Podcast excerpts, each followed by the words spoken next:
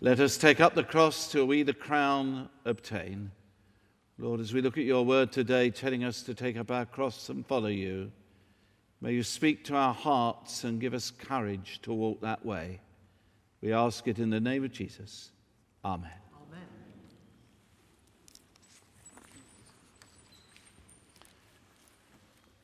I've got to be honest and say that I find it very difficult when I am confronted with a newborn baby and the loving parents ask me, Who does he look like?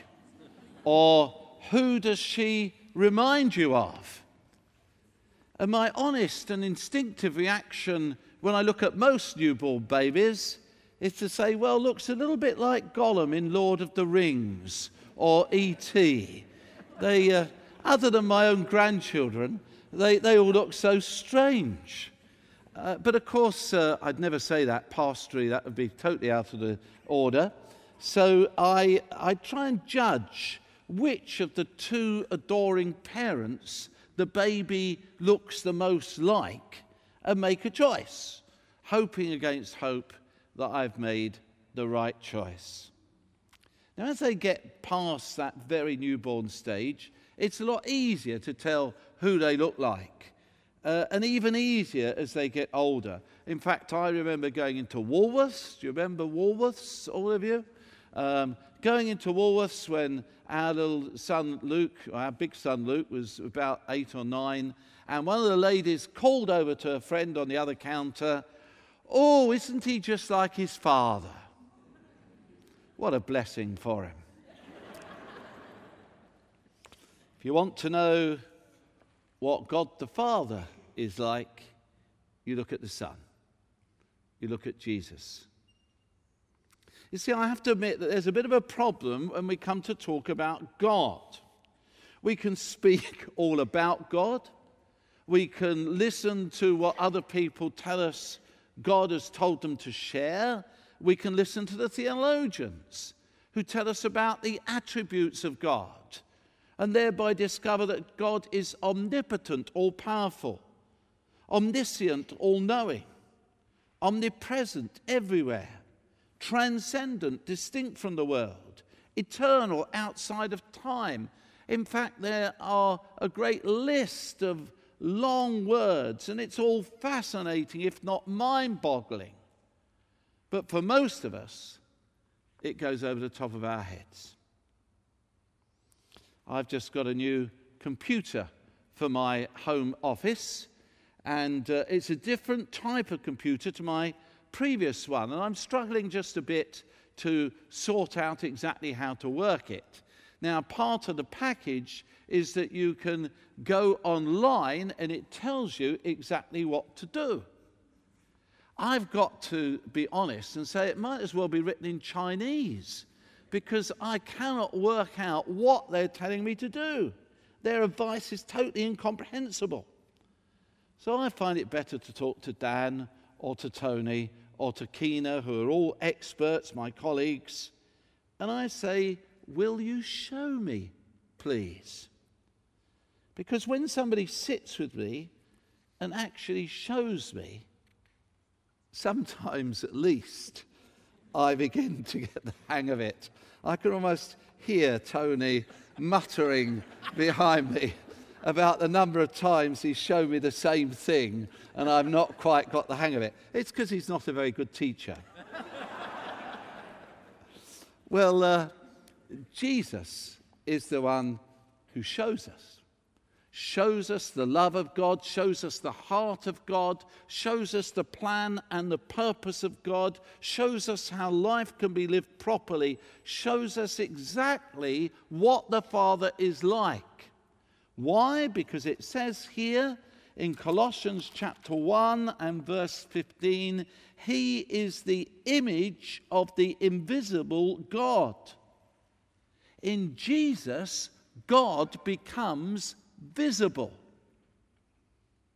In the notes we're using for the coming week's fellowship groups, a very helpful point is made here. That because Jesus is made in the image of God, in Jesus the work of God continues. So that when Jesus stills the great storm on the Lake of Galilee, it's because his continuing work as Lord of creation is going forward. When Jesus reaches out to engage with people, offering them peace or healing or faith, it's because he's continuing to express the loving will of the Father. when Jesus reaches out towards the marginalized and the poor and the victims of injustice, it's because he's continuing the work of his Father, the God of justice, who in the law and the teaching of the prophets sought to protect the poor and the stranger and the weak. You see, because Jesus is the image of his Father, he does what his Father does. Now, please carefully note here that it says of Jesus, he is the image of the invisible God. I've got here in my hand an image of John Wesley. You may think I'm a bit of an anorak, but I collect old busts of John Wesley. In fact, when Billy and I got engaged, I gave her a lovely Victorian engagement ring. She gave me the money to buy it, I have to admit, because I'd spent all my savings in training to be a Methodist minister. So I gave that to her, she paid for it, and then she gave me a bust of John Wesley. What a lovely engagement present, a bigger one and a nicer one than this. But this bust is an image, just as any bust or statue is an image, or any painting or photograph is an image. But Jesus is not an image of God, someone made a bit like God in God, Jesus expresses God, in Jesus was God in God's fullness. Not an image of God, but the actual fullness of God.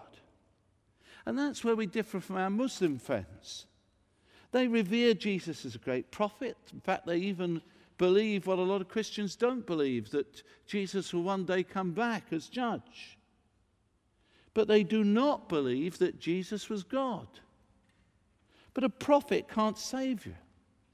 A prophet can't die in your place and open up the way to heaven. Only God can do that. And in Jesus, we see God and have God. The invisible and infinite God is very difficult for we finite human beings to understand. But, as it says in our study notes for the week, in Jesus, the invisible God becomes visible.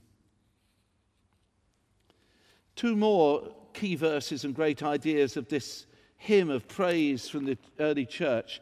The second part of verse 15 Jesus is the firstborn over all creation. Now, again, we need to be clear as to exactly what we're reading. The problem is here that we can read this and assume, therefore, that Jesus was the first person to be created. But that's not so because Jesus was the co creator. We read in John's Gospel, he was with God in the beginning. In more modern translations, when all things began, the Word already was. And the scholars tell us here that in both the Greek and the Hebrew, the idea of firstborn doesn't relate to time, but to honor.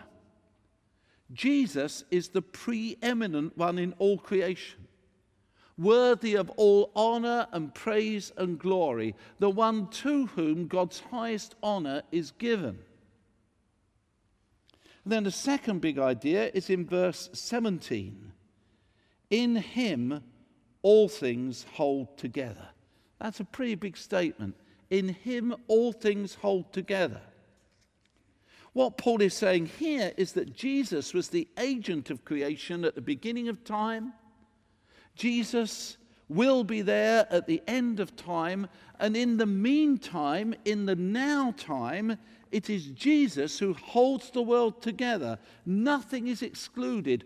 all things are held together in Him. And this means that the world is not in chaos, but within the plan and providence of God. This means that those things that we call scientific laws are, in fact, divine laws, each one an expression of the mind and will of God. And that is how and why we can live in this world and find it reliable and dependable. It is Jesus who keeps the world from chaos. But we also have to face up to the fact that if this Jesus, who is co creator and sustainer of all that is, if he's worshipped for the beauty and the intricacy and the wonder of this world, all that's good and true and loving, then if, as it says here, all things are his responsibility, he must also take responsibility for the hate and division between individuals and nations, which we also uh, and also take responsibility for the spoiling of the creation for which he's responsible. As we see plastic clog our seas, logging decimate our forests, and global warming, whatever its source, threaten us all. You see, the world is not as God the Father, God the Son, and God the Holy Spirit intended it to be. You and I are often not as creative and loving as we're intended to be as human beings. And so we have a problem. This wonderful hymn of praise in Colossians can only make sense, will only make sense, if in some way God does something about the way things are. And that leads us to our gospel reading from Mark chapter 8 and verses 31 to 38. You see, Jesus knew that things were not right in this world of ours, and that's why he came to take responsibility for the way things were, whatever that took. And as we read this, we begin to understand that Jesus knew exactly what it would take to put things right. For the Jesus who had made the world is the Jesus who comes to redeem the world. Verse 31 here.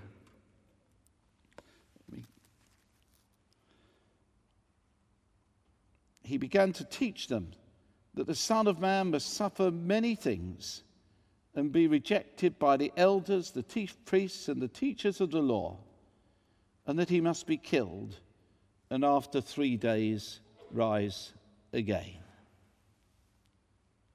Was there no other way? Wouldn't modeling loving humanity do? Wouldn't his teaching do? Wouldn't meeting people in love and healing do? Wouldn't miracles do? No, they wouldn't do. Jesus needed to step into this brokenness himself, experience the hate and rejection himself, suffer the pain himself, enter the darkness of the absence of the Father himself, submit to the blackness of the sealed tomb himself. There was no other way. And Peter can't understand it. He can't even face it. Verse 32 Peter took him aside and began to rebuke him. I went to visit an old lady of 101 just after Christmas. She was my late mother's best friend, and I took her some flowers and a calendar of lovely pictures of the countryside with verses of hymns and Bible verses on it. And as I left, she knew we were going away for a month. She said, I don't expect I'll ever see you again. Of course I will, you will, I said. I've bought you a calendar, so you need to get good value out of it. Well, I did see her again this week, and she is still with us. She's used two months of her calendar at least. But as I thought about that visit, I realized that in fact she was speaking more truth than I was. I didn't want to face up to the possibility of losing one of the last links with my mother. And she was someone who's been there throughout my life. I was the one who was not being real. Well, Jesus is the one who's being real here. And when Peter tries to dissuade him, this Jesus, who we always portray as being so loving and so sensitive, has in fact harsh words for Peter. Verse 33 here Get behind me, Satan, he said. You do not have in mind the concerns of God, but merely human concerns. You see, it was so very important that Peter and the disciples understood.